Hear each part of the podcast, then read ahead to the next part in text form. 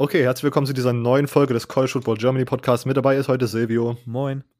Und ich, Robert. Immo äh, aus gesundheitlichen Gründen kurzfristig ausgefallen, deswegen konnten wir uns auch keinen Gast organisieren, aber ich denke mal, wir kriegen das auch easy zu zweit hin. Einfach so ein bisschen, wir sind in Season, wir sind gehypt, wir haben Football geschaut, wir wollen drüber labern und, und dann so einen kleinen Ausblick am Ende über ja, die kommenden Spiele geben. Hey, ihr hört den College Football Germany Podcast mit Silvio, Immo und Robert. Und jetzt viel Spaß mit dieser Episode.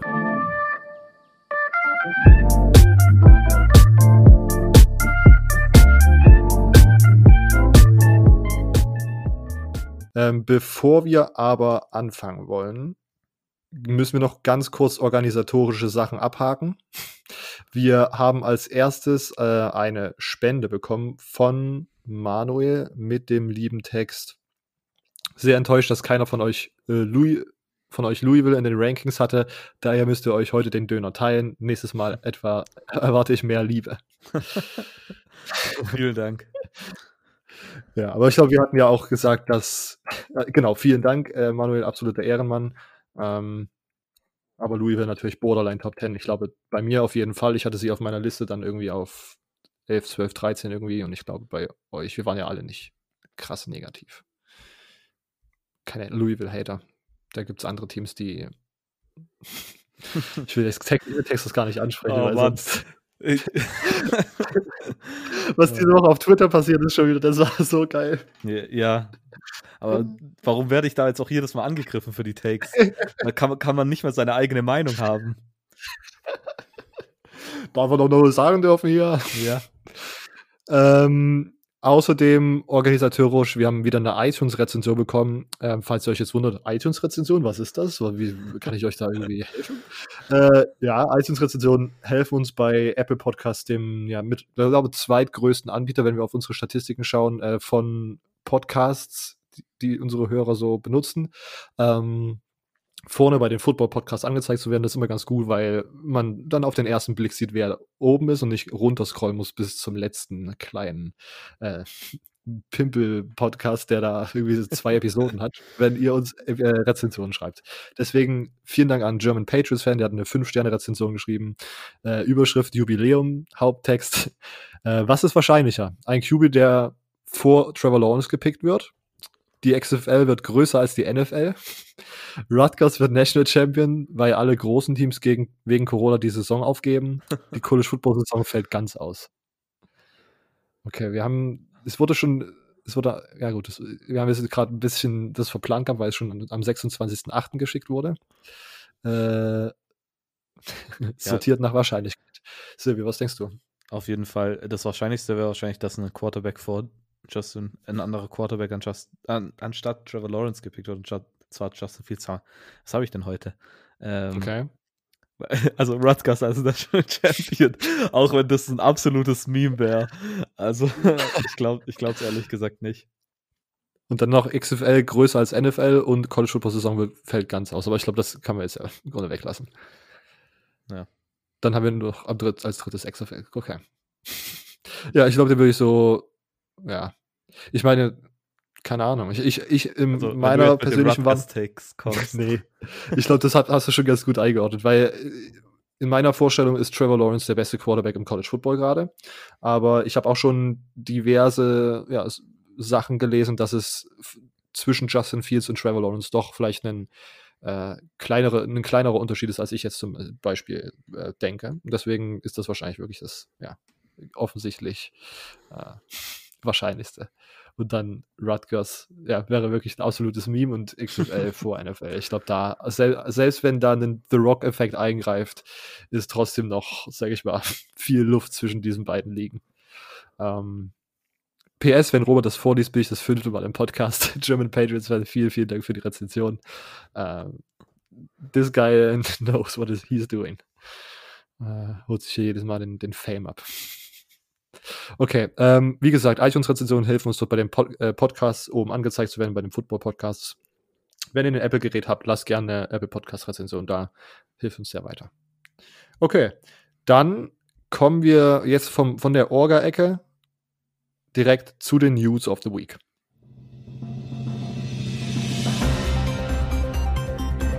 Herzlich willkommen im College Football Germany Podcast Newsroom. Im Studio begrüßen euch heute Silvio, Immo und Robert mit den News of the Week.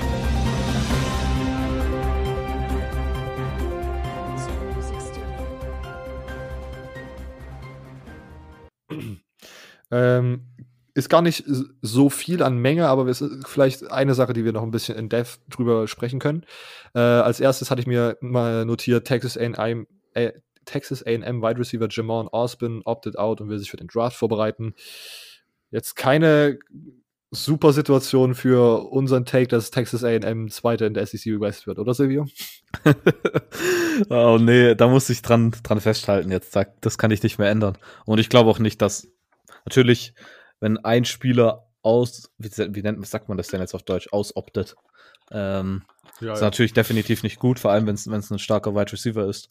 Aber ich schätze es mal nicht, dass das jetzt auf einmal äh, meine Prognose von ähm, hier Texas AM, dass sie von zwei irgendwie auf, keine Ahnung, fünf in der eigenen Conference runterrutschen.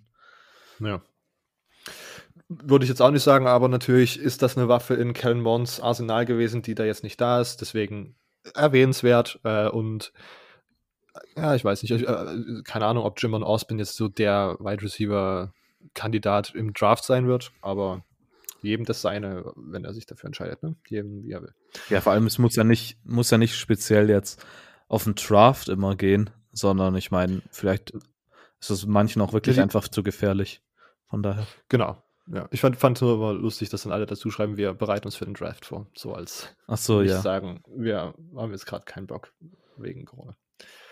Ähm, und sonst, ich glaube, die große, in Anführungszeichen große News ist, dass ja in der Big Ten ist gerade sehr brodel. Das haben wir letzte Episode schon besprochen gehabt und da war aber eher das Gefühl, dass das jetzt nicht so richtig Realität wird.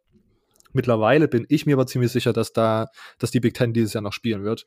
Am Wochenende gab es da wohl ein Treffen, wo die verschiedenen Big Ten Verantwortlichen, also irgendwelche Presidents und keine Ahnung, wie die krassen Titel da heißen von den Schulen sich getroffen haben und sich da Präsentationen zu den Themen äh, medizinischer Umgang, Scheduling und TV angehört haben.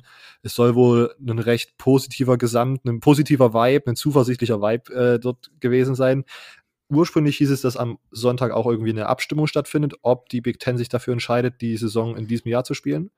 Das ist dann nicht so passiert. Da wir nehmen jetzt gerade Dienstag auf und ihr hört es Mittwoch irgendwie, entweder Dienstag, Mittwoch, irgendwie diese Woche soll es aber eigentlich noch zu dieser Abstimmung kommen. Wann genau, ist aber kein offizielles Datum. Silvio, kurzer, kurzes Stimmungsbarometer bei dir. Du hattest letzte Woche, das habe ich, hab ich auch im Kopf, relativ energisch gesagt, du kannst es dir nicht vorstellen. Wie sieht es jetzt gerade aus? Ja, also, ich meine, es wäre schon schön natürlich. Ich würde natürlich gerne mein, mein Lieblingsteam Michigan State spielen sehen. Ähm, vor allem, ich meine, bei Ohio State sind ordentlich viele ausgeoptet, von daher könnte das, das Feld vielleicht ein bisschen näher zusammenrücken, auch wenn es wahrscheinlich eher ein Wunschgedanke ist. Äh, aber sonst natürlich, also ich würde mich freuen, wenn es zu einer Saison gibt, auch wenn es nur ein paar Spiele sind. Aber irgendwie so richtig vorstellen kann ich es mir jetzt immer noch nicht. Äh, vor allem, mich wird dann halt wirklich die, die Story dahinter interessieren, warum sich das dann auf einmal so krass geändert hat. Diese Meinung mhm. dazu von den, von allen, von allen, die jetzt nicht dafür gestimmt haben. Also ich glaube ja nur, wer hat denn alles dafür gestimmt? Ohio State, Nebraska und Iowa, glaube ich. Kann das sein? Hatten dafür gestimmt, die Saison zu spielen. Ähm, ja, genau. Genau. Ja. Ähm, ja, also wenn es kommt, dann bin ich froh, aber ich rechne jetzt persönlich mal nicht damit. Äh, weil sonst okay. bin ich am Ende nur, nur niedergeschlagen. Aber ich würde natürlich gerne einen Michigan State-Sieg über Michigan sehen. ich meine, Jim Harbour macht die ganze Zeit schon, schon Practice, als ob ja, ja. morgen anfangen. Der, der, der hofft darauf, dass äh, es doch noch zu einer Saison kommt, weil bei Ohio State jetzt, wie gesagt, alle ausopten, wie ja. Sean Wade ja zum Beispiel diese Woche. Stimmt. Und dann und dann haben sie vielleicht eine kleine Chance. Deshalb, und dann wird man da äh, zehn Jahre darüber reden. Das Corona-Jahr 2020, wo man Ohio State geschlagen hat. Auch, auch wenn ich das nicht glaube. Ja, mal, schauen. Also, ja, ich, ich habe wirklich mittlerweile das Gefühl, und ich habe letztens so einen Artikel auf der äh, The Athletic geschrieben, äh, gelesen, ähm, dass es wohl irgendwie darum ging, dass jetzt auf einmal äh, das, weil sie haben ja jetzt schon relativ früh gesagt, dass sie nicht spielen wollen und dass mittlerweile doch irgendwie Tests besser vorhanden sind für die Unis und die Tests irgendwie genauer sind und irgendwelche äh, Antikörpertests da sind, die davor noch nicht so richtig, überhaupt noch nicht existiert haben.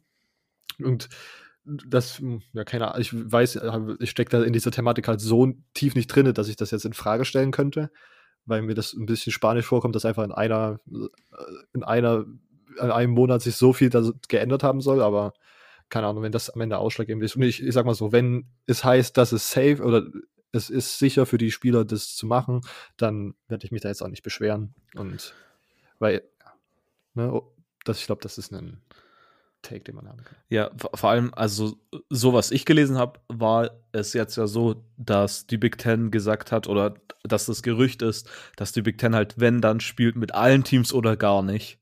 Und ja. ich glaube halt, dass vor allem, ähm, wenn ich es richtig in Erinnerung habe, beim Michigan State Präsident weiß ich es, der kommt nämlich aus so, ähm, hat so einen Hintergrund mit Infektionen zu arbeiten. Ich weiß es gerade gar nicht genau mehr, was, was der ursprünglich war. Und ich glaube, bei dem Präsidenten von Michigan war das nämlich auch so. Von daher wäre es halt interessant, vor allem die Meinung von denen zu hören, was, wenn es jetzt wirklich zu einer Saison kommt, warum sie jetzt vermutlich dann dafür gestimmt hätten. Und dann ja. hat, gab es ja auch das Gerücht, dass es dann trotzdem sein könnte, dass manche Teams als Ganzes ausopten. Und da wäre dann halt zum Beispiel, glaube ich, sowas wie Michigan State oder Michigan ganz vorne mit dabei. Ähm, aber ich weiß nicht, es ist eine ganz komische Situation und vor allem, man hat halt, wie du es auch angedeutet hast, nicht so einen einheitlichen Bericht, der irgendwie, wo alle Medien das Gleiche sagen, sondern jeder sagt irgendwie was anderes. Und das ist so ein bisschen ja. nervig. Aber das ist schon das Ganze, was nervig ist von Anfang an an der Corona-Situation, wenn wir auf, auf College Football schauen. Die einen sagt, haben am Anfang gesagt, es gibt gar keine Saison, dann nur die Teams spielen, dann es gibt nur XY eine Saison und etc. Ähm, von daher bin ich, ich bin jetzt mal gespannt, was da die Woche rauskommt, aber ich kann mir ehrlich gesagt irgendwie alles vorstellen, aber wird dann am Ende dafür. Würde ich jetzt wetten müssen, würde ich sagen, es gibt keine Saison. Okay. Na gut. Äh, dann bleiben wir gespannt und wenn ihr uns auf den Social Media Kanälen folgt, CFB Germany Podcast auf Instagram und CFB, at CFB Germany Pod auf Twitter, da kriegt ihr das auf jeden Fall auch mit, sollte es da eine Entscheidung die Woche geben. okay. Dann ähm, vielleicht für alle neuen Hörer interessant, wie unsere In-Season-Coverage abläuft. Wir sprechen als erstes über die Spiele, mit denen wir uns am Wochenende beschäftigt haben. Also auch nicht über jedes Spiel, sondern entweder haben wir das Spiel live gesehen oder wir haben uns dann nach nochmal Highlights oder irgendwie Spielzusammenfassungen angeschaut und haben uns da interessante Notizen gemacht oder irgendwie, äh, das ist sozusagen unsere Recap-Sache. Dann kommt das Fragensegment, wo ihr uns auf Instagram Fragen stellen könnt zum Spieltag oder irgendwelche Takes schicken könnt, die wir noch so ein bisschen besprechen können. Ähm, und diese, dieser Recap, was wir geschaut haben und Fragen, ist sozusagen die Review des letzten Spieltags. Und dann haben wir uns jeweils die Conferences angeschaut. Im Moment haben wir es so gemacht, dass Immo normalerweise die ACC hätte. Silvio hört im Moment die Big 12 und ich habe ja, ich, also für diese und nächste Woche die of Five und dann müssen wir nochmal durchschaffeln, je nachdem, wie sich das jetzt die nächsten Tage entwickelt. Ähm, und wie, wenn die SEC dazu kommt, dann müssen wir wahrscheinlich die of Five aufteilen. Ja, mhm. ähm, das wird dann, genau, in diese Conferences schaut dann jeweils derjenige, der diese Conference sozusagen beobachtet und gibt da einen Ausblick auf die spannendsten Spiele. Auch da nicht jedes Spiel, wir erwähnen, also ich habe es immer so gemacht, dass, wir, dass ich einfach jedes Spiel einmal erwähne, ähm, aber nur zu den Spielen, die ich interessant finde oder die wir als interessant befinden, wollen wir dann tiefere ja, Takes dazugeben oder tiefere Informationen euch weitergeben, damit ihr sozusagen informiert ins Wochenende gehen könnt und dann nächste Woche wieder einschaltet, wenn wir uns äh, darüber aufregen, wie falsch wir gelegen haben, wenn wir irgendwelche Stein-Predictions gemacht haben. Okay, ähm, Silvio, ich, ich, du hast schon vorher in der Vorhinein gesagt, dass du nicht so krass schauen konntest. Deswegen würde ich sagen, ich fange einfach mal an, weil ich habe einige Spiele und dann können wir uns ja abwechseln, okay? Sehr, sehr gerne, ja. Okay. Äh, ich starte auch mit dem Spiel, ich glaube, was du dann zumindest auch gesehen hast und was vielleicht auch die meisten Zuhörer gesehen haben, denn es war das Run NFL Spiel, äh, Run College Spiel, was 19 Uhr übertragen wurde im Free TV auf ProSieben Max. Ähm, Louisiana Lafayette gegen äh, Iowa State.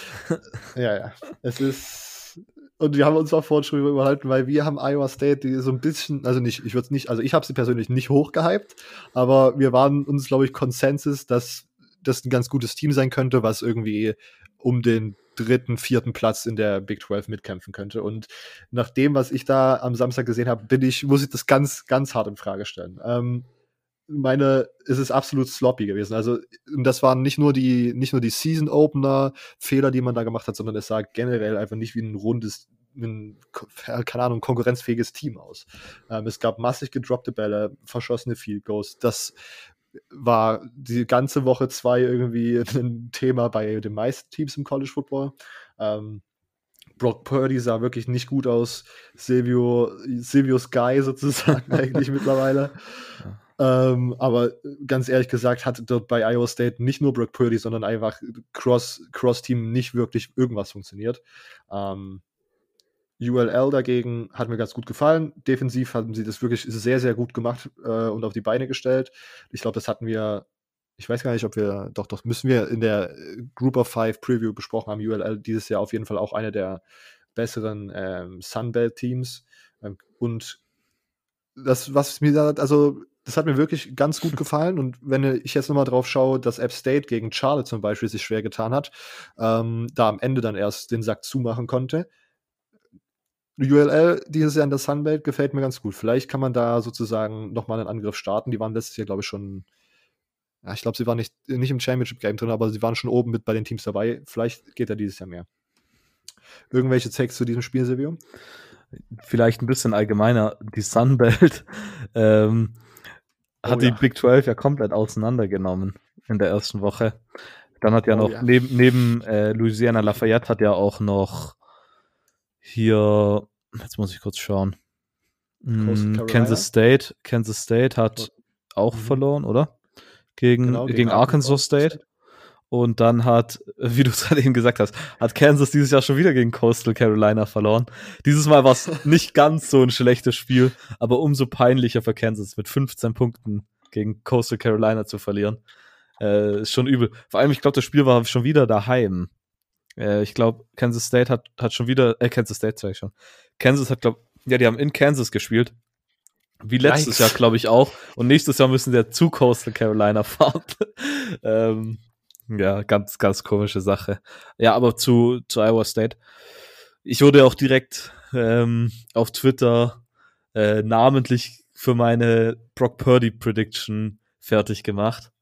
Oh, das habe ich gar nicht ähm, mitbekommen. Lukas hat direkt äh, geschrieben, dass es wirklich Leute gibt, die Brock Purdy als den besten Quarterback in der Big 12 ansehen und hat mich direkt markiert. ja, komm. Ein Spiel mhm. sagt da nicht viel aus, aber gut ausgesehen hat der natürlich definitiv nicht. Natürlich könnte ich jetzt sagen, dass es daran gelegen hat, dass Tight End äh, Jolly Cooler gefehlt hat. Aber ich meine, der hat letztes Jahr, glaube 51, ja 51 Pässe gefangen, sieben Touchdowns war mit einer, ich weiß gar nicht, mit irgendeiner Verletzung, war er auf jeden Fall nicht dabei. Äh, aber ich glaube, das wäre jetzt zu einfach, das Ganze nur darauf zu schieben. Also, ja, die Offense war einfach sehr schlecht. Aber tatsächlich, um vielleicht ein bisschen Brock Purdy zuzusprechen, tatsächlich hat er manchmal auch nämlich gute Würfe gemacht, aber die Receiver haben es einfach nicht, nichts ja. gefangen oder alles getroppt, was natürlich auch nicht, nicht hilfreich ist in der Situation.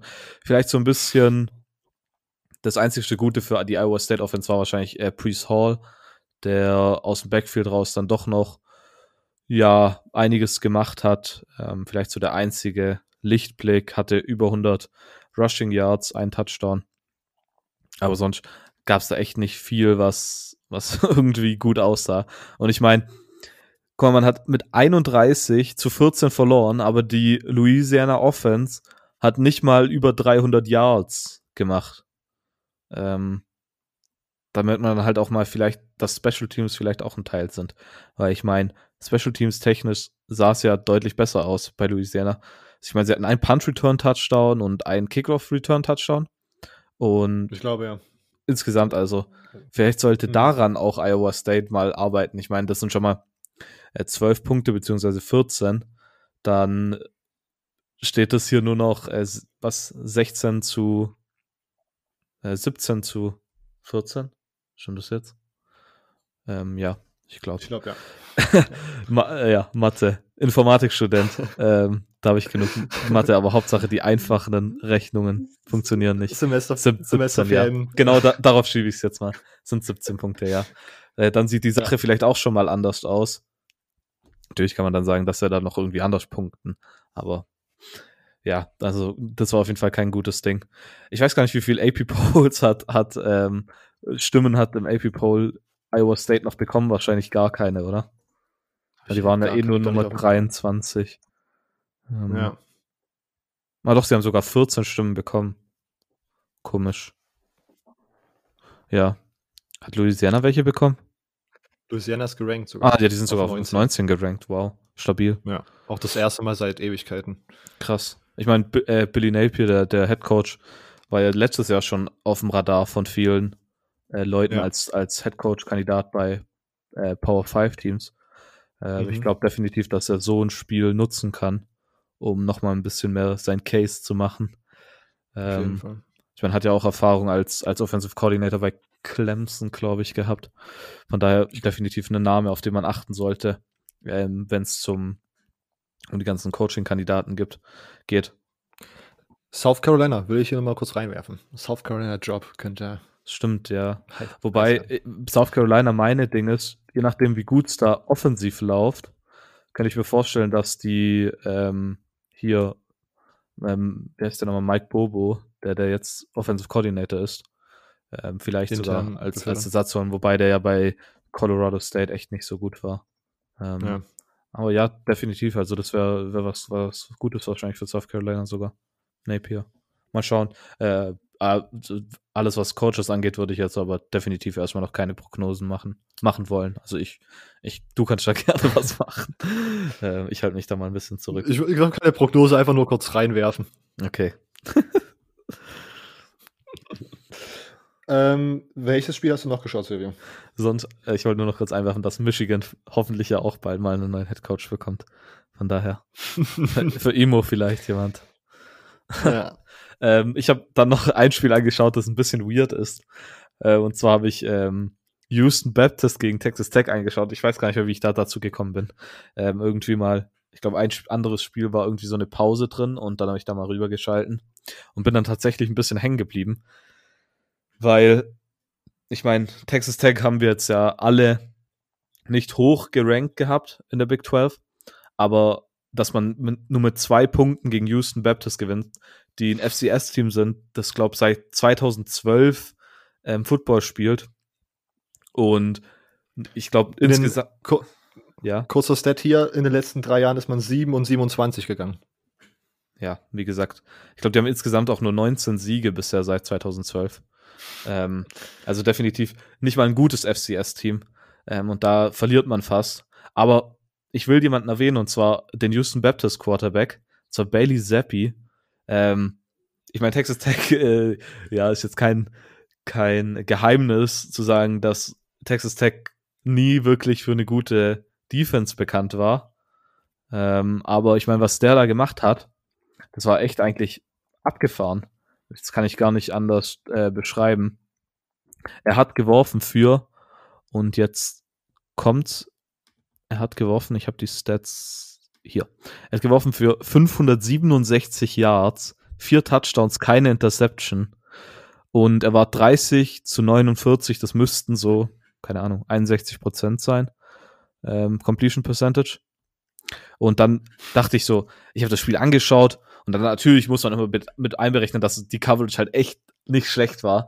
Also für jeden, der da irgendwie mal, ähm, der auf gute Defensive Backs steht, auf eine gute Secondary.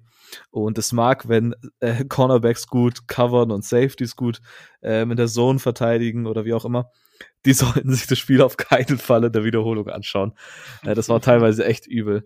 Und Seppi hatte auch teilweise eine gute Technik, nicht so, konsist äh, ja, so konsistent und ja, jetzt nicht die, die schönste, aber definitiv keine schlechte. Und der sah echt ziemlich gut aus teilweise. Der hat teilweise Würfe gemacht.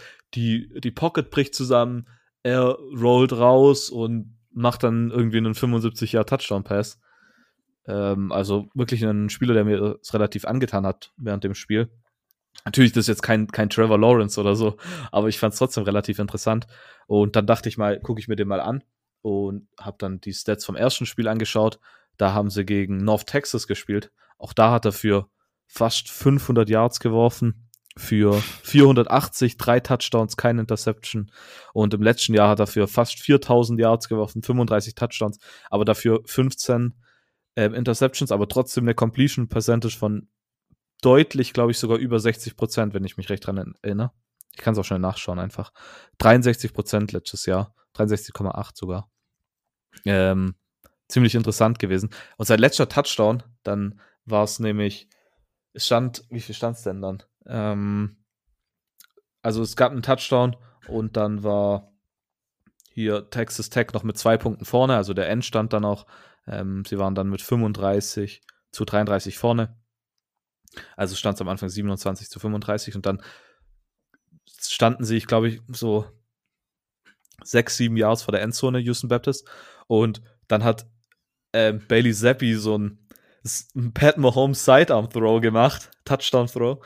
Da dachte ich mir, oh je, das, das ist was. Und wenn ich da irgendwie einen, einen Hype Train anstimmen kann, dann, dann würde ich den definitiv anstimmen. Ich, also FCS hat, also Houston Baptist hat in der FCS jetzt nur noch insgesamt ein einziges Spiel und das nächste Woche, also nicht mal diese Woche eins. Ähm, ich hoffe, dass der fünftes Jahr Eligibility bekommt. Robert, wir haben ja davor schon mal geredet, dass wir uns da relativ sicher sind, dass das eigentlich kein Problem sein sollte. Und wenn der dann irgendwie zu einem Group of Five oder sogar einem Power Five Team ähm, transferiert, dann wäre das ziemlich interessant. Ähm, natürlich kann das sein, dass ich jetzt die Momentaufnahme nur habe und eigentlich ist er ziemlich schlecht. Aber keine Ahnung. Vielleicht der ein oder andere für den Draft, der einen richtigen Diamond in the Rough haben will. Ähm, vielleicht Bailey Zappi von Houston Baptist, von den Houston Baptist Huskies, ein Name, auf den man achten sollte. Ähm, allgemein aber kein guter Start in die, in die dritte Saison von, äh, in die zweite Saison von dem neuen Texas Tech Head Coach. Ähm, wie heißt er denn jetzt nochmal? Ähm, der davor, äh, Matt Wells, der davor bei, bei Utah State war. Äh, ja, mal schauen, was sie da machen. Als nächstes Spiel haben sie äh, Texas was, ähm, ja, also wenn die da so spielen wie gegen Houston Baptist, dann muss ich als alter Texas-Hater sogar sagen, dass, ja, dass das eine ganz üble Sache sein wird. Aber ja, war, war, eigentlich habe ich da, da das Spiel ursprünglich eingeschalten, dass, ähm, weil ich Colin Schooler sehen wollte, aber der hat dann irgendwie, entweder ich war blind und ich habe ihn nicht gesehen, oder der hat einfach nichts gemacht. Ähm, ich habe mal geschaut, er hat, seine Stats sind auch echt ähm, übel. Also der, der hat, glaube gar keinen Tackle gemacht. Also entweder ich habe ihn wirklich nicht gesehen oder er war einfach wirklich unauffällig. Ähm, keine Ahnung. Äh, Texas gegen Texas Tech, Over-Under für Sam Ellinger, Sam Ellinger Passing Yards 500 oder was? Safe, definitiv. Äh, ja. Kann man sowas irgendwo in ähm, Deutschland eigentlich tippen? Passing Yards? Wahrscheinlich nicht. Ich, ich glaube, glaube kaum. Ich weiß auf jeden Fall, wo ich auf Obwohl ich, Spiel ich, ich habe beim ich habe bei National Championship habe ich irgendwelche Spieler-Props gehabt. Ja, also, aber ich glaube, das waren dann halt die, die ganz großen Spiele. Ich weiß auf jeden Fall bei DraftKings nächste Woche, in wen ich investiere, glaube ich. Ich glaube, der wird aber auch 9000 Dollar kosten. Da bei dem Spiel. Ähm, ja. Apropos DraftKings, wollen wir das jetzt direkt einschieben? Ja, ja. Ich, der Overall-Sieger war ja wohl ich. ähm, ich will aber jetzt noch mal ganz tatsächlich mit Namen einfach sagen, wer gewonnen. Ich, ich glaube, es war Lukas, oder? Lukas Martin, der sozusagen in dem zwei, also im ersten Contest habe ich gewonnen, um das mal so offiziell zu sagen. Zweiter mit du? einem Quarterback, der nicht gespielt hat äh, Silvio war Zweiter im, äh, ja. und im zweiten Contest war ich Letzter. auch abgeschlagen, aber mit so viel, also ich hatte glaube ich nicht mal 100 Punkte oder so. Ja, gemacht. aber du hast, du hast auch an dem, bevor die, das erste Spiel losgegangen ist, hast du auch nur über dein erstes Team geschwärmt. Da habe ich dann schon gedacht, ob du ja. deine ganze Energie da reingesetzt hast. Du so, mein, mein erstes Team ist so geil und aber dann da hast du beim zweiten Team wahrscheinlich einfach nur irgendwas noch gedraftet. Beim zweiten Team war dann direkt die Energie raus, um mich Mhm. dann nochmal richtig reinzuhängen. ja. nee, aber sonst hat, ja, ich, Lions Pride 90 hat ähm, die, den zweiten Contest gewonnen. Kann sich ja nochmal, sollte Lukas sein, oder? Ja, müsste Lukas sein. Außer jemand hat Lukas seinen Namen geklaut. Stimmt. Nee, das wäre das wär random. äh, und, und ich habe auch Lukas gesehen, Lu Lukas, äh, ganz on-brand hat er wieder so ganz viele Group of Five Spieler geholt, die einfach dann komplett abgegangen sind. Äh, der ja, Current äh, Group of Five Experte hier. Ähm, kann man ja nochmal sagen, Mighty Five Podcast, für er sich für mehr Group of Five Content interessiert. ähm, ich mache einfach mit meinem nächsten Spiel weiter, oder? Ja. Ähm, ich habe dann noch North Carolina gegen Syracuse angeschaut. Vor allen Dingen, also das war auch im, eines der frühen Games, die 18 Uhr angefangen hat. Und vor allen Dingen, weil ich anfänglich den Score gesehen habe und dachte, oh oh, was ist denn hier mit Sam, Sam Howell los? Weil es wirklich sehr, sehr langsam irgendwie gestartet ist. Ich glaube, der Halbzeitstand war 7 zu 6, 7 zu 3, irgendwie sowas ganz, ganz komisches. Ähm, und es war aber auch, gefühlt ging es auch wirklich wieder on-brand los mit man hat gemerkt einfach, dass das gerade eine kurze Offseason war oder ein kurzes, kurzer Trainingszeitraum.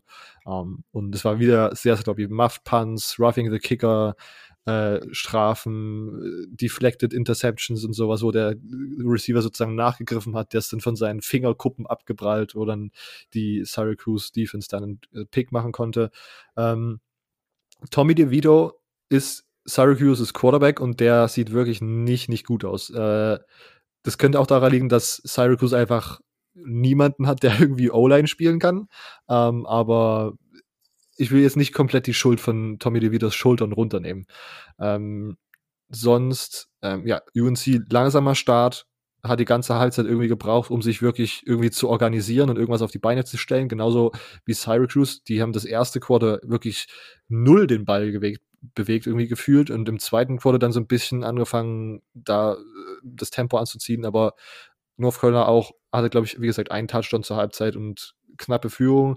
In der zweiten Halbzeit hat sich dann aber doch der Qualitätsunterschied rauskristallisiert. North Carolina zieht so ein bisschen das Tempo an, macht 21 Punkte im vierten Quarter. Ähm, Sam Howell hat wirklich am Anfang sah das nicht gut aus, was aber auch daran lag, dass beide Defenses im, vor allen Dingen im Defensive Backfield sehr, sehr gut gespielt haben. Also wirklich die erste, also das erste Quarter auf jeden Fall, vielleicht sogar die erste, ganze erste Halbzeit gab es da Coverage, die ich für bei ACC-Teams nicht erwartet habe. Wirklich, das war einfach Man-to-Man -Man und auch bei irgendwelchen Slants, also wo man, wo ich als Cornerback sagen würde, fuck, das ist schwierig, da als in Man-Coverage irgendwie dran zu bleiben. Ähm, das war schon keine schlechte Leistung. Sam Howell in der ersten Halbzeit noch nicht so richtig im Rhythmus drin, zweite Halbzeit dann komplett abgegangen. Ähm, hatte zwei ein Interceptions, da hat mir trotzdem sehr gut gefallen und mir ist wieder aufgefallen oder mir ist aufgefallen, wie ruhig er einfach in der Pocket ist und wie viel ruhig Ruhe und Besonnenheit er einfach während des Quarterback-Spielens halt in, ja trotzdem auf einer nationalen Bühne dann einfach dort äh, irgendwie ausstrahlt. Das finde ich eine sehr, sehr gute Qualität, die so Quarterbacks haben können. Uh, ich bin immer noch, also wir sind nicht zu früh auf den Sam Howell äh, Hype Train aufgesprungen. Ähm, außerdem erwähnenswert, es gibt bei North Carolina einen Defensive Back, der Storm Duck heißt. ja. Genau, das waren meine Gedanken zu UNC. Hast du das auch gesehen? Ja, das äh, war tatsächlich auch noch das Spiel, das ich angeschaut habe. Ich meine, ich bin ja prominenter Gast auf dem North Carolina Hype Train. Ähm, und da will ich auch mal an. Ja, da bin ich ja auch schon eine Weile drauf.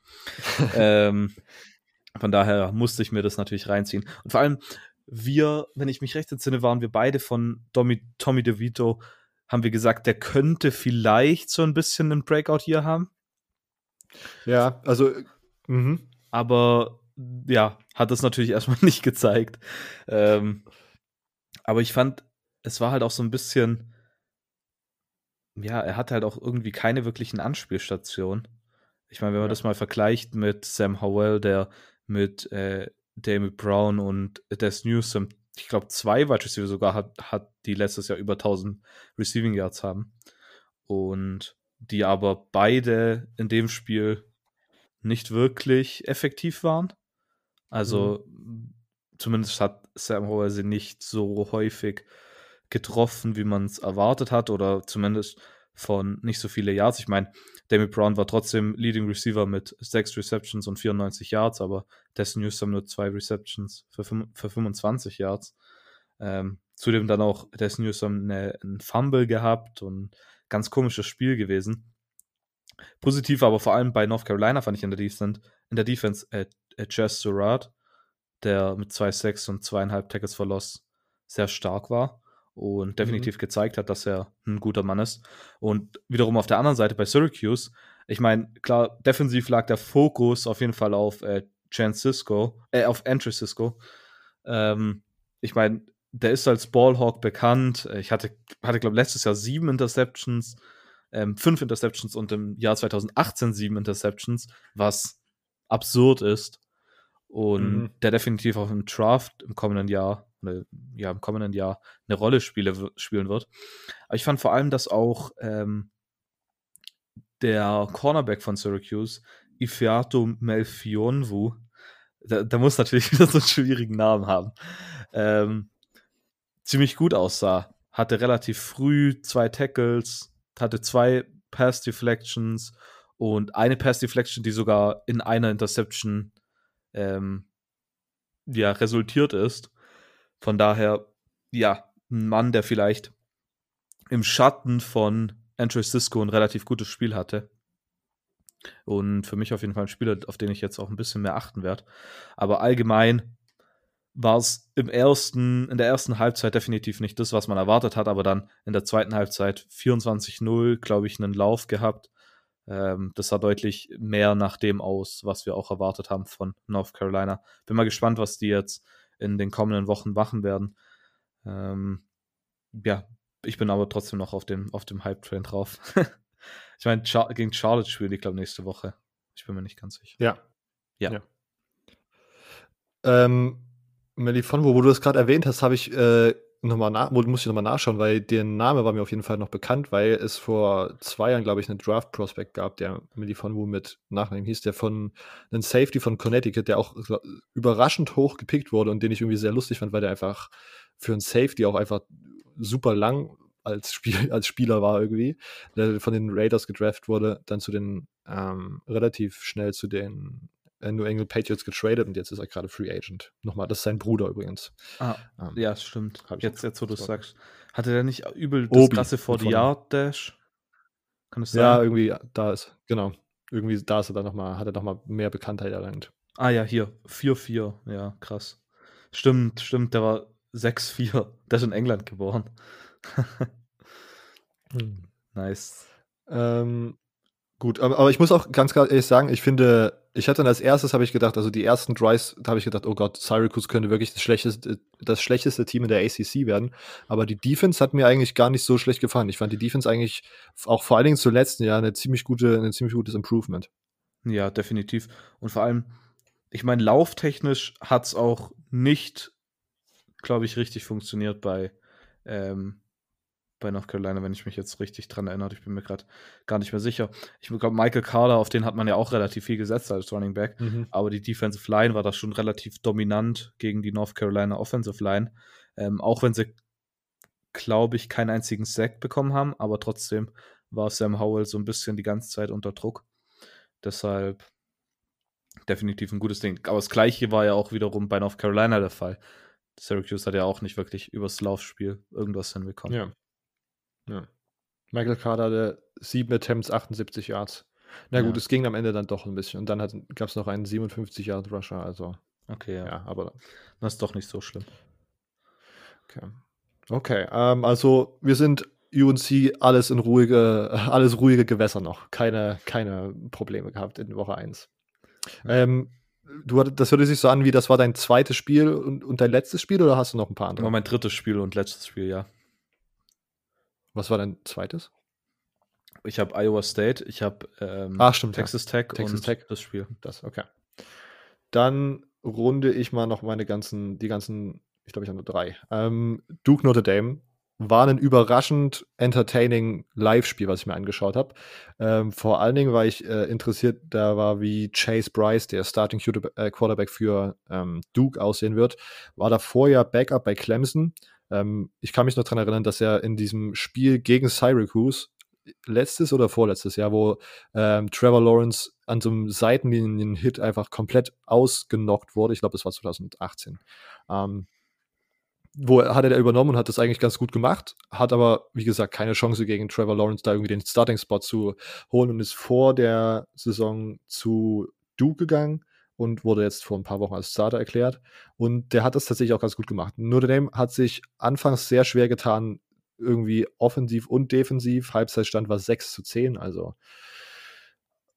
schwere Kost, aber es war trotzdem recht entertaining, das Spiel. Ähm, Chase Price hatte damit seinen ersten Start seit seiner Highschool, weil er, wie gesagt, halt bei Clemson nicht starten konnte.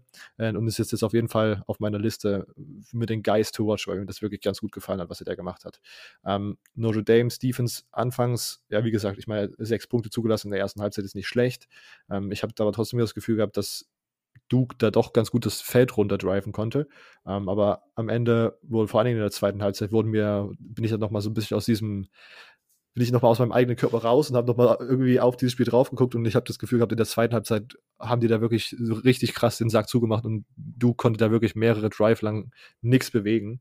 Ähm, konnten dann ja auch nur sieben Punkte in der zweiten Halbzeit scoren. Also ähm, da die Defense hat mir dann in der zweiten Halbzeit vor Dingen bei Notre Dame sehr, sehr gut gefallen. Ian Book, jetzt keine mega krasse Performance, wenn man da bei Notre Dame heraus, äh, herausheben sollte, ist Sophomore Running Back Kyron Williams, der ist jetzt sozusagen nicht sozusagen, der ist jetzt als Starter bekannt gegeben und als offizieller ja, First String Running Back dort bei Notre Dame.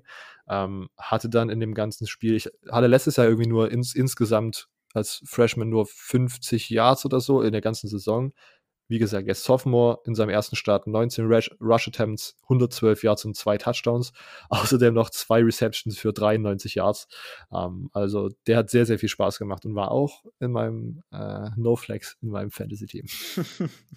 no Flex, genau. ähm, ja, und ich muss ganz ehrlich sagen, mit der Defense, es hat mir da hatten wir dieser Take, dass Notre Dame Clemson schlagen könnte in dem einen Spiel bin ich immer noch nicht, bin, da bin ich immer noch zuversichtlich, dass das vielleicht eintreten könnte. ähm, sonst Louisville gegen Western Kentucky, das war ein Nachtspiel, das habe ich mir jetzt nicht live gegeben, aber das wollte ich mir dann nochmal anschauen, weil wir ja doch, also weil Louisville ja doch dieses Jahr vor allen Dingen in der Offense sehr, sehr, also ein paar sehr gute äh, Waffen hat, die recht interessant sein könnten. Am Ende stand es 35 zu 21 für Louisville. Ähm, Louisville's Defense hat mir ziemlich gut gefallen und die Offense macht mir sehr, sehr viel Spaß. Das sind die ersten Stichpunkte, die ich mir dazu aufgeschrieben habe. Michael Cunningham, der Louisville Quarterback, hatte wirklich ein paar wirklich sehr, sehr sexy Deep Balls, die er dabei hatte. Ähm, Tutu Atwell ähm, hatte ein gutes Spiel und hat aber vor allen Dingen so viel Aufmerksamkeit mittlerweile von Defenses erregt, dass da auch einfach Platz für andere äh, Louisville Wide Receiver wurden, die dann halt einfach komplett, also Louisville ist auch so ein Team, das, die wirken einfach immer mega schnell. Also seit Lamar da ist, habe ich das Gefühl, ist einfach jeder, läuft dort jeder eine 4-3 40 oder sowas. Also das ist wirklich absurd, aber also nicht nur Tutu Edwards da im Receiving Squad ähm, interessant, sondern die haben da auch noch ein paar andere Guys. Äh, sonst, das Special Teams war sehr, sehr, war wirklich hart anzusehen. Vor allen Dingen das Punt-Team, da musste, glaube ich, nochmal nachgeschaut werden, weil zwei Punts wurden irgendwie sozusagen nach hinten gesnappt und der Panther fummelt da irgendwie mit dem Ball rum und Western Kentucky recover die dann wirklich immer kurz vor der Endzone und macht dann offensiv halt immer zwei Touchdowns raus und das sind dann 14 von 21 Punkten gewesen. Ähm, und sonst, ja, also die Kentucky Defense hat mich ein bisschen überrascht, vor allen Dingen, weil ich Western Kentucky dieses Jahr eigentlich für ganz gut halte ähm, in der Conference USA. Ähm, und sonst, ja, Gage Walker ist ein Running Back von Western Kentucky, der letztes Jahr sehr, sehr so, so ein Outbreak hier hatte, war davor irgendwie ein DB. Äh, von dem hatte ich mir mehr erwartet. Da hatte ich auch in meinem Fantasy-Team, war da so ein bisschen enttäuscht, als ich das gesehen habe, was da rauskam. Ähm, die haben nächste Woche, glaube ich, ein Spiel, wo sie so ein bisschen äh, ein bisschen ihre Muskeln flexen können und zeigen können, was in ihnen drin steckt, weil das gegen Louisville tatsächlich nicht so machbar war. Wie gesagt, 14 Punkte war dann so solche Short-Yardage-Situationen nach einem gefammelten Punt. Und dann Ich bin ein bisschen, finde ich ein bisschen schade, dass du da nicht noch ein größeres Auge drauf geworfen hast, wie auf Florida State gegen Georgia Tech. ich habe es nur gelesen und wie mad, vor allem JD war, glaube relativ mad. Ähm, da dachte ich Der hat auch einfach kein gutes Wochenende. Ja, Als erstes Lions. FSU und dann diese Lions-Sache. Ja. ähm, FSU am Ende 13, Georgia Tech 16 Punkte. Ähm, und ich sag mal so, ich habe ich hab auf Florida State gewettet, minus 14, und an dem Tag, natürlich geht die Wette nicht auch, und an dem Tag fängt es einfach an, im Stadion von Florida zu brennen. Ich will jetzt hier nirgendwo irgendwelche Connections ziehen, wo keine bestehen, aber. Äh. Ich, fand, ich fand relativ nice, was, äh, was hier der Head Coach von, von Florida geschrieben hat. Ähm, Coach, ähm, We're ready, this offense is going to be on fire. Oder irgendwie sowas ja, hat er, Das war so random. Das war so random, weil ich dann dachte, oh, kann man da jetzt Jokes drüber machen, weil das sieht ziemlich ernst aus und so. Und er kommentierte einfach so ein, so, so ein Joke runter und dann auch irgendwie so ein anderer, ich glaube, einen, einen also einer im Coaching-Staff hat dann geschrieben, wenn ich mein AUX-Kabel mitbringe und meine Playlist irgendwie abspiele. Der, der, Quarter, der Quarterback-Coach hat das geschrieben. Quarterback-Coach, ja. Ähm, zu nice, zu nice. Der, ja, der, der, hat irgendwie geschrieben, wenn er äh, die Musik übernehmen darf bei im Ding, im Lockerroom. Zu nice, wirklich. Ja. Ähm, ja. Ähm, also, schon krass. Hast du da aber eigentlich so irgendeine Auflösung gelesen, was das war? Nee. Ah, hier, jetzt habe ich kurz rausgesucht, was der genau gesagt hat. Dan Mann hat gesagt, um. you know the Gators are gonna be on fire this year, but we still have two weeks till kickoff. oder We have something cooking oder sowas hat er auch, gab es auch ja, keine Ahnung, aber relativ nice, wie man damit umgeht. Ja. ja. Okay. Ähm, ja, aber kommen wir nochmal ganz kurz zurück auf Florida State, eigentlich das Thema, was wir besprechen wollten. Jeff Sims, ähm, Freshman Quarterback, äh, als erstes Georgia Tech. Äh, Jeff Sims, Freshman Quarterback für Georgia Tech, macht seinen ersten Career Start. War als erstes eigentlich auch zu FSU committed. Das war auch so eine Story, die da des Öfteren äh, ja, erwähnt wurde. Aber als dann Mike Norwell irgendwie in eine andere Richtung gehen wollte, ist er dann decommitted und zu Georgia Tech am Ende. Ich glaube, das, das war der, der sich zwischen Maryland und Georgia Tech entscheiden wollte und sich dann für Georgia Tech entschieden hat. Hat zwei, fast drei Interceptions geworfen, die wirklich geschrien haben: Hey, ich bin Freshman, äh, ich bin True Freshman, ich mache mir gerade meinen ersten Career College Start. Ähm, also dem will ich das gar nicht übel nehmen. Ähm, aber trotzdem, im Endeffekt hat mir das trotzdem ganz gut gefallen, was er neben diesen Interceptions halt aufs, aufs Board gebracht hat und vor allem seine Athletik. Und es gab da den einen oder anderen Wurf, der nicht leicht war, den er dann gut gehittet hat. Und dann wirklich ist der sehr, sehr schnell. Und was er da, was die Georgia Tech Offense dann trotzdem so an so ein ich weiß, dass sie ja nicht mehr Triple Option machen, aber was sie so an Read Options machen können mit Sims als Quarterback und Jordan Mason als Running Back ist, das ist ziemlich nice, ist ziemlich gefährlich. Und dann, sie haben auch ein paar Receiver, die gut fangen können. Also ich bin überrascht gewesen, dass Georgia Tech mittlerweile, also jetzt schon, jetzt schon auf diesem Level ist. Ich hätte nicht erwartet, dass sie sozusagen nach einem Jahr schon so gut aussehen können. Ähm, defensiv sah das auch schon auf jeden Fall ganz gut aus.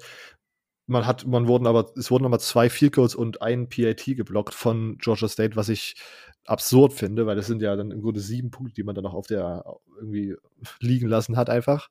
Ähm, da muss sozusagen nochmal nachgeschraubt werden. Sonst Florida State. Ich meine, ich glaube, es war irgendwie so, dass der fast erfahrenste O-Liner oder der mit dem meisten Potenzial ich irgendwie so sich dann relativ schnell verletzt hatte oder dann vom Feld gehumpelt ist und so. Ähm, und man einfach äh, in den Nachberichten, die ich gelesen habe, man hat einfach nicht hohe Qualität an Backups und nicht krass Tiefe dieses Jahr bei Florida State, was ich dramatisch finde. Ähm, und man muss auch ganz ehrlich sagen, James Blackman ist an dieser offensiven Situation auch jetzt nicht wirklich unbeteiligt. Dazu hat dann Tamarian Terry auch einfach einen, einen Ball vor, nicht gefangen, den man halt, den er vor allen Dingen 99 aus 100 Mal sozusagen fangen würde, ähm, der da in einem kritischen Zeitpunkt Raumgewinn bedeutet hätte, der das am Ende vielleicht so das ganze Spiel hätte ändern können. Aber ich, also ich bin von James Blackman bin ich eigentlich am meisten irgendwie enttäuscht. Also das mit der O-Line kann ich halt verstehen, also ist halt so eine Situation, aber wie James Blackman ist gefühlt seit zehn Jahren irgendwie an der FSU und ist dann immer sozusagen nie der Clear-Cut Number One Starter, weil immer irgendein komischer Wisconsin-Transfer irgendwie da ist oder so. Und dann ist der wirklich, wenn wir über Jaden Daniels reden und sagen, dass der, der sieht immer so dünn aus. James Blackmore hat seit fünf Jahren einfach das, dieselben, dasselben Gewichtsmaß und so. Und der ist auch einfach so groß und der, und dann jedes Mal, also ich, James Blackman und das erste, was mir in den Kopf ist, letztes Jahr das Clemson-Spiel, wo er wirklich einfach aus seinem Leben rausgetackelt wurde, also rausgesackt, wo er wirklich einfach abgehoben ist und dann von so einem äh, Clemson D-Liner aber komplett zerstört wurde. Und ich finde diese Images, die werden, also diese kleinen Filmschnipsel, wo James Blackman einfach komplett von irgendwelchen gegnerischen D-Linern zerstört wird, die werden nie alt. Ich kann mich da immer dran erfreuen, wenn sowas passiert. Und das war wirklich dieses, dieses Spiel wieder der Fall. Ich, es gab da wieder ein paar schöne Hits. Ähm, und ich finde auch irgendwie, der sieht nicht, der sieht nicht chill aus, wenn der spielt. Der sieht immer aus wie so ein, wie so ein Deer in the Headlight, also wie irgendwie so ein Reh, was so aufschreckt und dann so komplett in Panik ist, so was natürlich komplett verständlich ist, aber für jemanden, der so viel Erfahrung hat, mittlerweile äh, Quarterback zu spielen, würde ich mir das wünschen, dass man, wäre das sozusagen mein Team, würde ich mir wünschen, dass ich dann einen Quarterback hatte, der nicht einfach komplett eine, eine Panikattacke bekommt, wenn er einen Snap in der Hand hat. Ähm, und ich bin mir wirklich, also ich habe dann auch nochmal den, den Nachspielbericht gelesen und es ist halt irgendwie gerade so, dass Florida State nicht krasse Optionen hat. Also man hat ja den jungen Purdy ähm, Bruder, der aber irgendwie jetzt gerade nicht in die Konversation kam, weil er sich auch im Training Camp irgendwie an irgendwie anverletzt hat und so und noch verschiedene andere interessante Quarterbacks. Also dieses Jahr ist es nicht so, dass sie keine Quarterbacks haben, was ja letztes Jahr so war, wo sie halt wortwörtlich einfach nur oder na gut, letztes Jahr hatten sie James Blackman und äh, wie hieß der Wisconsin Dude? Ähm ja, und den Wisconsin Dude. äh, und jetzt haben sie halt sozusagen auch Hornibrook, viele. Oder? Hornibrook, genau. Alex, Alex Hornibrook. Ja. ähm, jetzt haben sie sozusagen einen Room, der noch recht jung ist neben Blackman, aber der jetzt irgendwie gerade auch nicht so richtig krass available ist. Also dann war, glaube ich, Blackman und ein anderer war so die Option, die sie für den Spieltag hatten.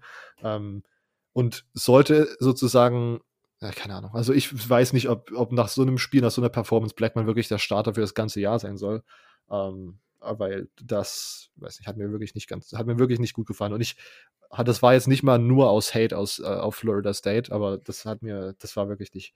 Und es ging halt auch einfach los, dass es 10-0 relativ schnell stand und aber schon der erste Drive von Georgia Tech hatte ich das Gefühl, okay, jetzt hat hier Jeff Sims gerade eine, gerade eine Interception geworfen, aber so richtig als ob jetzt die Defense gerade sozusagen dominiert hat, war es jetzt auch nicht. Das war jetzt gerade so ein bisschen Glück, dass Florida State sozusagen diese, diese Defense gemacht, äh, diese Interception gemacht hat. Ähm, und äh, ich habe das Gefühl, Georgia Tech hat früh sozusagen gut den Ball bewegt und da war dann nach, den, nach dem 10-0 war dann irgendwie so eine Unwetterpause, auch gefühlt eine Stunde oder anderthalb und deswegen habe ich das Spiel auch gar nicht zu Ende geschaut und dann sozusagen nur frühst gecatcht und das war, ja, also die konnten wirklich ganz gut, konnten da nichts viel, nicht viel machen irgendwie, gefühlt. Ja. Ich bin über, überrascht, dass Georgia Tech halt jetzt schon so auf so einem Entwicklungsstand ist nach, nach einem Jahr mit Jeff Collins als Head Coach. Sehr, sehr interessant, was da die nächsten Tage passiert, weil Georgia Tech, dazu komme ich nachher nochmal, haben nächste Woche ein interessantes Spiel. Anmerkung, Sebi, oder wollen wir zu den Fragen gehen? Gehen wir zu den Fragen. Okay, ähm, hier gleich ein bisschen Kritik an die Follower. Ihr wisst, es geht jetzt wieder los. Wir brauchen hier eure Unterstützung. Es kamen fünf Fragen rein, ist, glaube ich, für die erste Woche ganz gut. Aber je mehr, desto besser, sage ich immer. Ähm, also auf Instagram folgen, ähm, CFB Germany Podcast, Sonntag, jeden Sonntag wird dort vormittags, wenn wir es nicht vergessen, äh, der Fragen-Button einfach reingeschickt und da könnt ihr dann Fragen, Kommentare, Takes reinposten, die wir hier nochmal ein bisschen besprechen können. Wir äh, kriegen die erste Frage von Denko-SIK. Was war die größte über, größere Überraschung? Niederlage von Iowa State oder Florida State? Hm. Silvio. Also, ich würde sagen, oh, das ist schwierig. Äh, ich würde sogar sagen, anhand von der Abs äh, von dem Unterschied in Punkten würde ich vermutlich Iowa State nehmen. Weil ich okay. meine, Iowa State war gerankt. Ich glaube, Florida State war ja nicht gerankt, oder? Äh, nee, Florida State war, glaube ich, nicht gerankt. Und Louisiana, klar, Louisiana Lafayette hatten wir vermutlich als gutes ähm, Group of Five Team auf, auf dem Radar. Aber dass es dann doch am Ende punktetechnisch zumindest so deutlich war, war ziemlich komisch. Natürlich Florida State, da erwartet man, dass die Georgia Tech äh, besiegen. Vor allem Georgia Tech ist ja auch, obwohl sie jetzt diese ähm, letztes Jahr die ähm, Offense-Reform, nenne ich es jetzt mal, hatten, ähm, hat man sie trotzdem nicht so hoch angerechnet. Aber ich würde trotzdem sagen, dass es eher für mich der Iowa State-Sieg war. Äh, die Iowa State-Niederlage. Okay. Äh, okay. Ich würde tatsächlich aber dann die andere, in die andere Richtung gehen. Vor allen Dingen, weil ich halt einfach von, also ich hatte, wie gesagt, es kann auch daran liegen, dass ich halt Georgia Tech nicht so gut eingeschätzt habe, wie sie dann gespielt haben.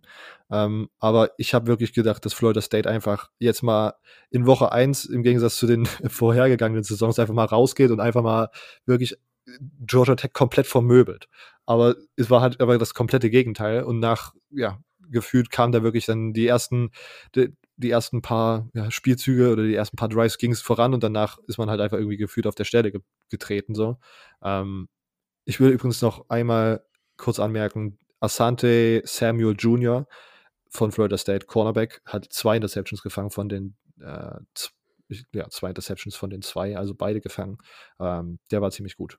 Und generell die Florida State Defense, da würde ich mir weniger Sorgen machen. Die Offense ist wirklich Kopfschmerzen erregend. Deswegen wäre für mich das, ich hatte irgendwie keine Ahnung warum, aber ich hatte schon so ein bisschen das Gefühl, dass ich hatte jetzt die letzten Tage sozusagen ein paar Aufnahmen mit, äh, oder die letzten Wochen ein paar Aufnahmen mit, ähm, mit Lukas und ich hatte hier bei The Crunch Time haben wir jemanden, der sich, äh, Nabil, der sich viel mit der, mit der, ähm, mit der Sunbelt auseinandersetzt. Ähm, deswegen finde ich Louisiana Tech, hatte ich Louisiana, hatte ich Louisiana Lafayette, Quatsch, was sage ich hier? Louisiana Lafayette relativ weit oben und hatte dann auch das Gefühl, dass sie das dieser eng machen, äh, dieses Spiel eng machen können und sogar vielleicht sogar den Win rausholen. Ähm, deswegen ist für mich das Florida State Niederlage äh, überraschender gewesen. Ähm, Jona BR, BRLN schreibt, Texas is back. nope. Ja, ich meine, wir müssen, ich fand das wieder, fand das ich weiß, ich bin hier der Texas-Sympathisant in dieser Aufnahme heute und ich fand, das war ein absolutes äh, ein Zeichen dafür, dass man sozusagen eines der besten Teams in der Big 12 ist, aber dass man dann sozusagen überall die Grafik mit Sam Ellinger hat 400 bla bla bla Yards im ersten, in der ersten Halbzeit geworfen. Schaut euch an, schaut euch an. Ja, es war UTEP. Es war fucking UTEP. Wir kommen alle mal wieder einen Gang runter und wir können drüber reden, wenn es gegen Texas Tech war. Dankeschön. Ja.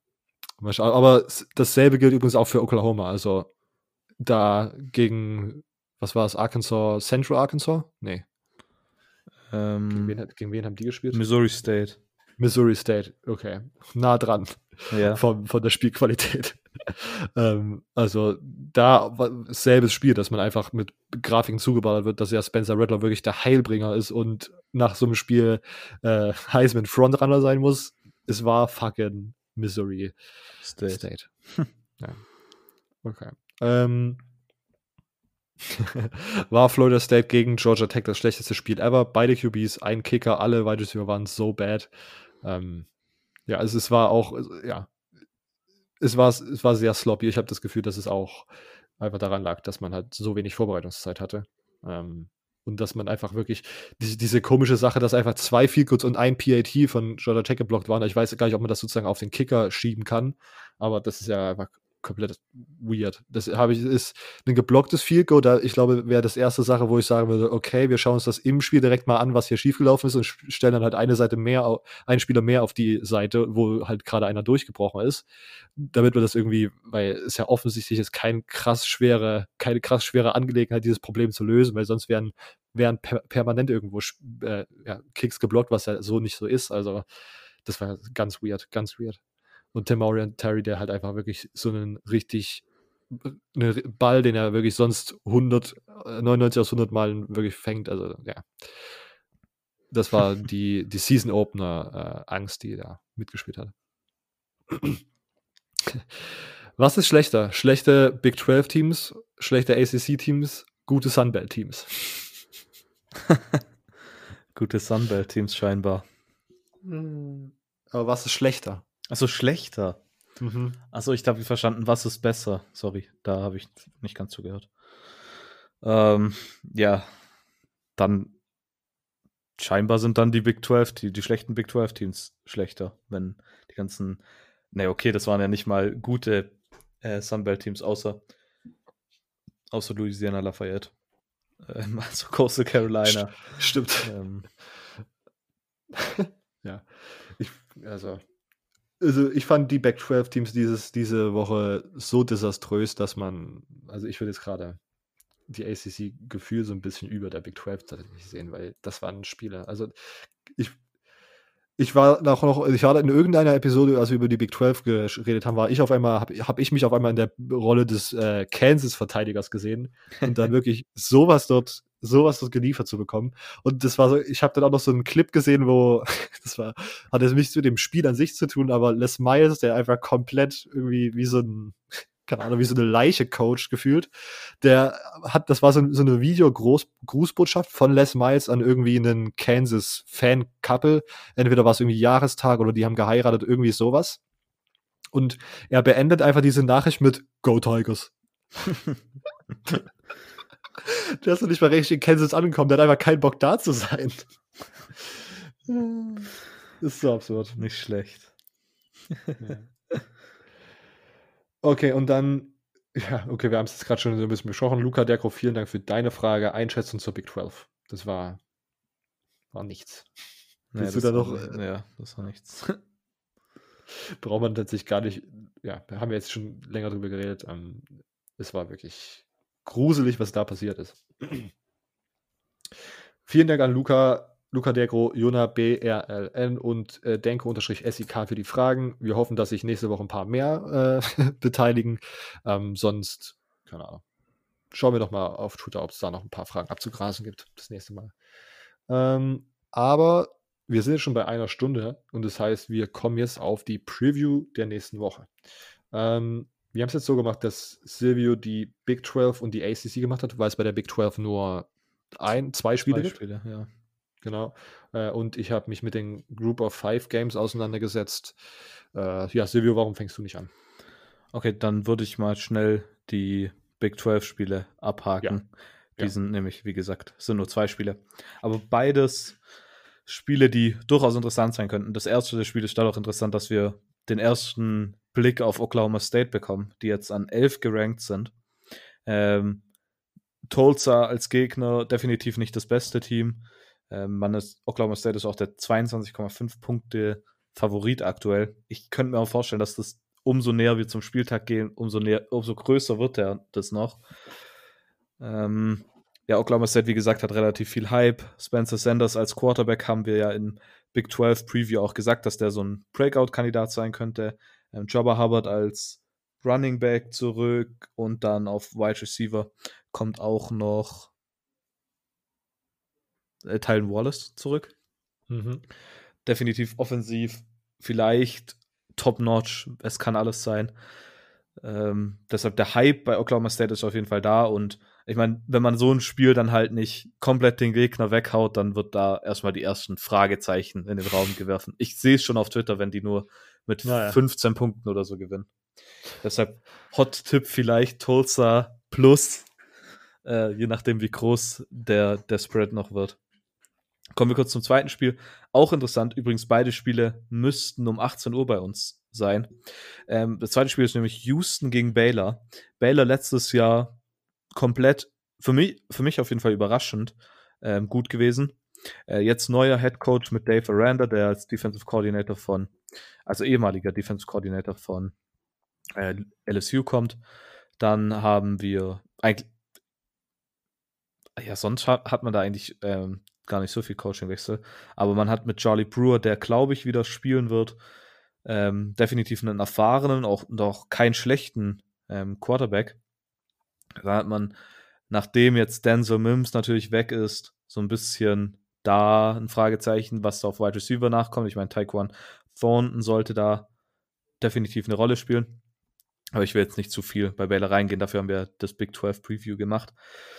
Das Spiel könnte von daher interessant werden, dass Houston und Head Coach Dana Holgerson am liebsten ein Zeichen setzen will. Und obwohl wir Baylor als nicht so hoch einschätzen, könnte genau dieses Spiel halt dieses positive Zeichen sein. Von daher definitiv auch ein Spiel, auf das man mal ein Auge werfen könnte. Okay, ähm, dann mache ich mit den Group of Five Teams weiter und du schließt mit der ACC ab. Richtig, ja. Ähm, als am Anfang habe ich ein paar äh, Spiele, die ich einfach nur kurz erwähnen möchte. Cincy macht ihr Debüt gegen Austin P, ein FCS-Team, was die letzten, die letzten beiden Spieltage einfach National TV, äh, ja, Spotlight bekommen hat, aber beides mal komplett eingeknickt ist. Also da Cincinnati Haus, sollte haushoher hoher Favorit sein und das auch mit zurecht. Ähm, auch dazu will ich gar nicht mehr sagen, weil das halt, glaube ich, ein sehr ein recht eindeutiges Game, sein sollte. Wer sich zu Cincy nochmal genauer an, genauere Sachen anhören möchte, der kann nochmal auf die Gruber 5 Preview zurückschauen. Ähm, sonst, Louisiana geht jetzt gegen Georgia äh, State ran. Äh, Louisiana aus diesem guten Win gegen Iowa State ähm, sollte auch Georgia State eine, eine machbare ja, ein machbares Team sein. Und wenn man sozusagen irgendwie auf den Weg Richtung Sunbelt-Titel kommen will, ist das auf jeden Fall ein Spiel, was man gewinnen muss. Ähm, und dann, ich habe es schon vorhin angekündigt, Western Kentucky, die jetzt gegen Louisville verloren hatten, haben jetzt ein Spiel gegen Liberty. Ähm, ein Team, was jetzt, ich, was nicht gut sein, also nicht super gut sein sollte. Ähm, ich hoffe, dass, also ich, ich, kann mir vorstellen, dass Western Kentucky da ein sehr krasses Bounce-Back-Game hat und einfach mal mit den, einfach mal die Muskeln spielen lassen sollte. Was sie da an Spielern haben, ist nämlich dieses Jahr echt nicht schlecht. Kommen wir jetzt zu etwas ausführlicheren, äh, zu in, etwas interessanteren Teams, wenn man das vielleicht sogar so sagen kann. Navy gegen Tulane ist mein erstes Spiel. Ich mache hier einfach sozusagen die, die Streak weiter, dass Tulane einfach bei jedem, bei jeder Group of Five Preview erwähnt werden muss. Letztes Jahr das Silvio angefangen, ich muss das jetzt hier fortsetzen. ähm, Navy sah nicht gut aus gegen BYU. Ich bin immer noch entsetzt, also dass sozusagen während des Navy-Spiels rauskam, dass oder groß gemacht wurde, dass Navy halt die ganze Offseason nicht getackelt hat, ist eine absolute Frechheit. Das ist eigentlich eine Information, die sozusagen vor dem Spiel groß gewertet machen muss, weil es dann Leute gibt, die irgendwie Navy plus zwei tippen. Äh, das sollte, ja, also ich sehe das eigentlich immer noch nicht als Fehler von mir, da plus zwei zu wählen, sondern als Fehler des Systems, mir nicht zu sagen, dass die seit drei Jahren nicht mehr getackelt haben, die Lappen. ähm, ich habe es aber trotzdem erwähnt, äh, war, ich will das Spiel trotzdem erwähnen, weil das äh, Triple Option nie einfach ist. Tulane hat jetzt diese Woche knapp gegen sieben, äh, knapp 27-24 in einem Comeback-Win gegen South Alabama gewonnen. Ähm, South Alabama auch so ein Sunbelt-Team, was nicht gar nicht mal so schlecht aussieht, die letzten Spiele. Ähm, aber jetzt hier ein 27-24 Comeback-Win für Tulane. Ähm, haben den Lauf ganz gut verteidigt, äh, aber ihre Passing-Defense von Tulane, die sah halt einfach wirklich nicht gut aus. Äh, was jetzt sozusagen zum Glück keine Rolle spielt, wenn man jetzt ein Tulane-Fan wäre, gegen Navy, weil da der Ball mit sehr hoher Wahrscheinlichkeit nicht viel gepasst wird. Ähm, ja, wie gesagt, Navy hat den ganzen äh, Sommer nicht getackelt, was ich eine Absurdität finde. Ähm, ich bin gespannt, wie Tulanes Gameplan da aussieht. Gegen South Alabama haben sie den Lauf krass durchgeballert. Ähm, gegen Navy kann man vielleicht auch mal im Passing-Game erfolgreicher sein bin da sehr gespannt, wie, ob, ob Tulane sozusagen da einen guten, einen guten Weg einschlägt. Ich habe mir aufgeschrieben, äh, es ist nicht mein Pick, aber ich wollte nur erwähnen, Tulane ist im Moment der 7,5 Punkte Favorit. Sonst, ich hatte auch Tulsa gegen Oklahoma State, ähm, aber auch aus denselben Gründen wie Silvio. Ich glaube nicht, dass Tulsa dieses Jahr ein krass gutes Group of Five Team sein wird aber es ist jetzt einfach das Debüt von äh, unserem, das diesjährige Debüt von unserem Trio Infernale aus ähm, Spe Spencer Sanders, äh, Tylen Wallace und Chuba Hubbard. Ähm, also da kann man auf jeden Fall mal einschalten und wenn das ein Shootout wird, gibt es, glaube ich, nächste Woche auch diverse andere Spiele, die man sich anschauen kann, die interessant werden. Ja, wie gesagt, Tulsa meiner Meinung nach eher so ein Middle of the Pack AAC-Team. Ähm, und ich glaube, man muss als Oklahoma State da einfach ein Statement äh, direkt in Woche 1 setzen, weil sonst, wie gesagt, die, die ganzen Tweets kann ich mir jetzt auch daran nicht antun, wo dann auf einmal einfach nochmal meine Top 10 irgendwie an mich getweetet werden, wo dann auf einmal Oklahoma State an 3 steht. Da, das kann ich gerade nicht handeln. ähm, Sonst vielleicht ein interessanter Spieler bei Tulsa ist ähm, Shamari Brooks, äh, der Leading Rush aus der letzten Saison hat 1046 Yards und 6 Touchdowns letztes Jahr erzielt. Das auf jeden Fall nicht schlecht, defensiv, aber kommt sehr wenig Production zurück, was sozusagen noch mehr in Richtung Shootout deutet.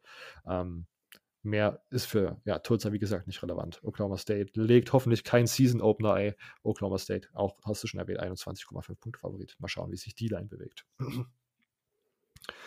Sonst habe ich jetzt noch zwei, äh, zwei Spiele, die ich interessant fand. App State gegen Marshall. Ähm, könnte vielleicht so ein sneaky äh, Group of Five Game of the Week werden. App State, wie gesagt, hat sich, habe ich vorhin auch schon erwähnt, gegen Charlotte so ein bisschen schwer getan und konnte da erst am Ende so ein bisschen davonziehen. Ähm, Marshall hat in Woche 1 gegen Eastern Kentucky auch in einem Run-College-Game äh, ziemlich krass rasiert, aber Eastern Kentucky hat auch in Woche 2 gezeigt, dass sie jetzt kein krasser Gegner sind, aus dem man irgendwelche Schlüsse ziehen sollte. Ähm, ich bin gespannt, wie, wie der junge Marshall-Quarterback äh, gegen eine äh, bessere Defense in App State aussieht. Und ja, ich bin, äh, das ist wirklich ein sehr, sehr interessantes Spiel. Im Moment ist App State drei Punkte Favorit. Das ist nochmal ein weiterer äh, weiterer Hinweis darauf, wie knapp das Spiel werden könnte. Ich bin sehr gespannt und werde auf das auf jeden Fall ist auf meiner Liste. Das ist eines der Spiele, die ich mir anschauen möchte. Und als letztes äh, Central Florida gegen Georgia Tech habe ich auch vorhin schon erwähnt. Das ist das interessante Spiel für Georgia Tech, was diese Woche stattfindet. Ähm, mal schauen, wie for real Georgia Tech ist, dann am Ende wirklich ist. Jetzt nach äh, Florida State hat man vielleicht dieses Jahr das oh, haben wir vielleicht das zweitbeste Team Floridas auf dem Programm. äh, kleiner Burn. Ja, kleiner, aber auch kleiner Burn gegen Miami, obwohl das vielleicht ein bisschen zu unrecht ist, weil die haben auch nicht schlecht gespielt gegen UAB. Ähm, aber um nochmal auf UCF zurückzukommen, man bringt Dylan Gabriel zurück, man bringt fünf Starter im Defensive Backfield zurück, man bringt einen äh, Running Back Core, was letztes Jahr schon sehr, sehr gut als Committee funktioniert hat. Da bringt man auch die äh, ja, Corner-Bestandteile in McRae und Otis Anderson zurück. Also offensiv sind die, sollten mehr intakt sein als Florida State, meine Meinung. Äh, und defensiv ist da vor allem, also was mich bei UCF immer schockt, wenn ich Spiele von UCF sehe, die sind, haben so viel Speed im Defensive Backfield und der generellen Defense.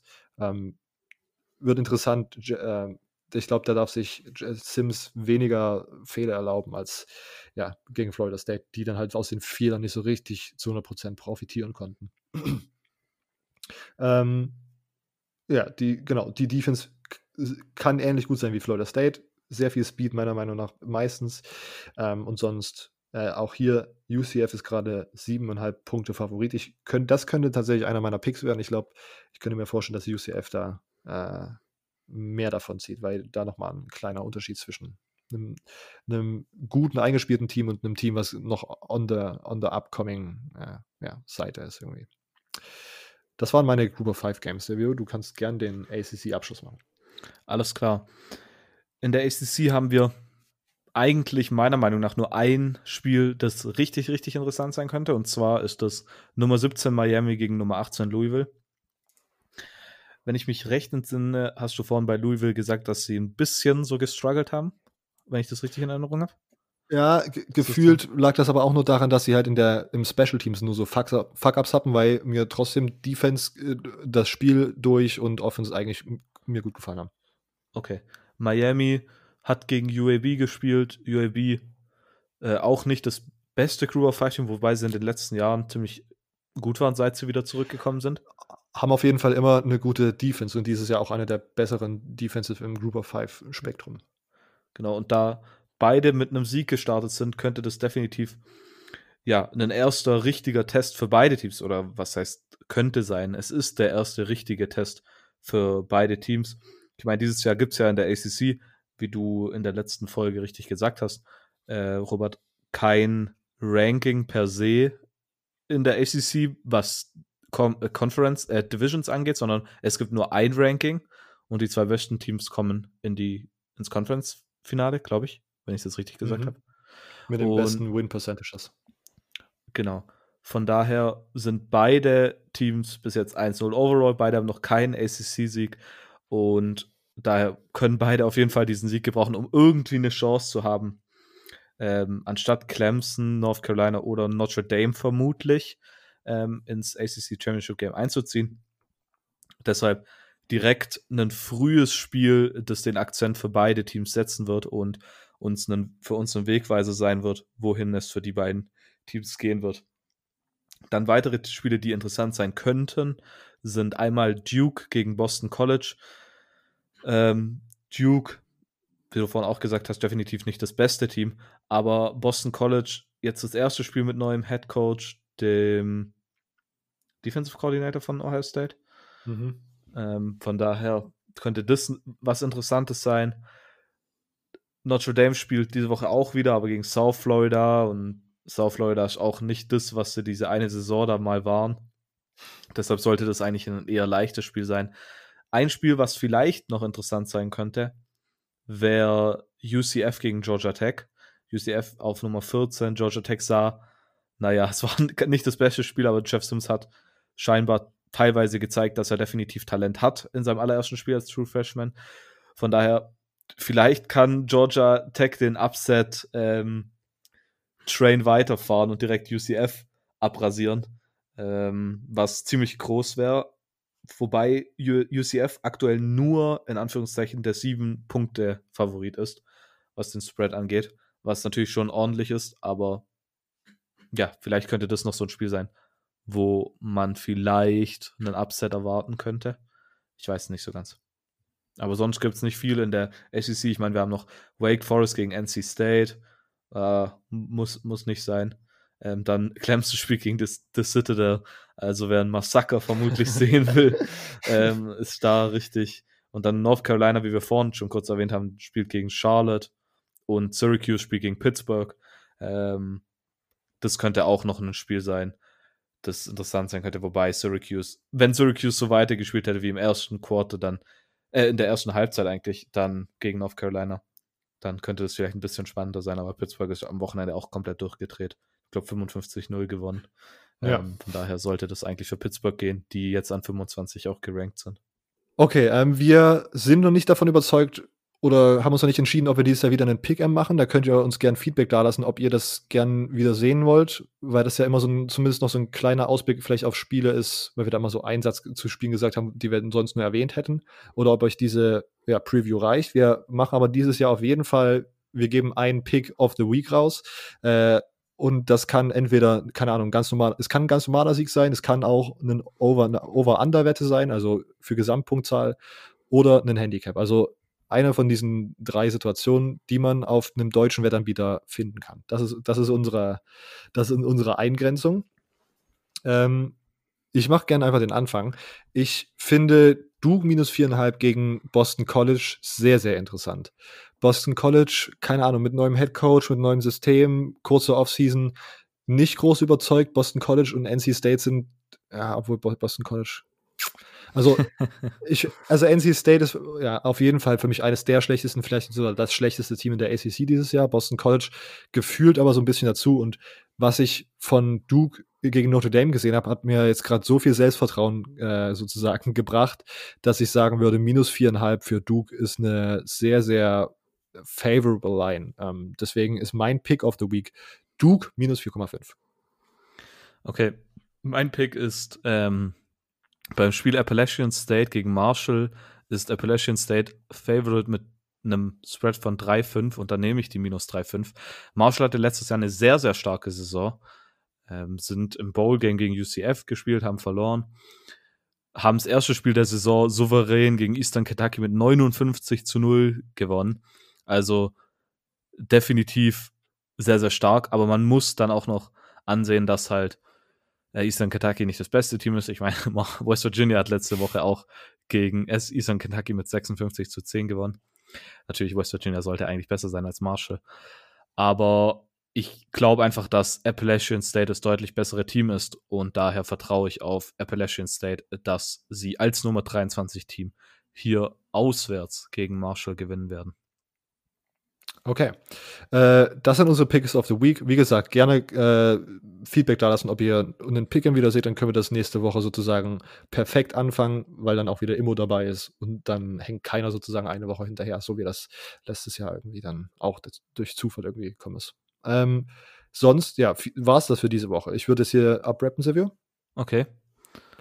Ähm, vielen Dank, dass ihr uns zugehört habt. Wie, wie, immer könnt ihr uns unterstützen. Wenn ihr wissen wollt, wie, schaut am besten auf cfbgermanypodcast.home.blog. Das ist unsere Website.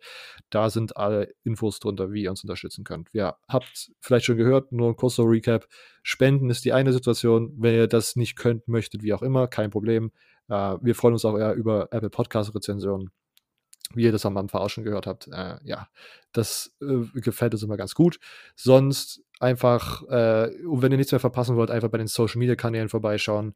CFB Germany Podcast auf Instagram, wo auch jeden Sonntag die Fragensektion aufgemacht hat, wo ihr Fragen einsendet, die dann im Podcast besprochen werden. Oder auf Twitter, at CFB Germany Pod, wo ihr vielleicht eher so ein bisschen wo wir wahrscheinlich als erstes sozusagen auf die äh, Wiederankick der Big Ten oder sowas äh, ja, verweisen würden. Da ist so ein bisschen so mehr News als auf Instagram.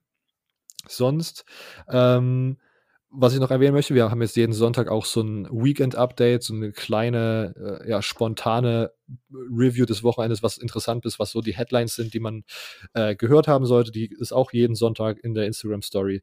Könnt ihr uns auch gerne Feedback da lassen, wie, wie euch das gefällt, ob das äh, interessant für euch ist. Aber das macht irgendwie gerade Sinn, unseren Instagram-Account so ein bisschen mehr zu bespielen. Deswegen habe ich gedacht und haben mir gedacht, dass das eine ganz gute Variante ist. Ähm, ja, lasst dort ein Follow da, lasst uns Feedback gern da und dann hört ihr uns nächste Woche Mittwoch wieder, denn wir sind in the Season. Es gibt College Football. Let's fucking go. Bis nächste Woche.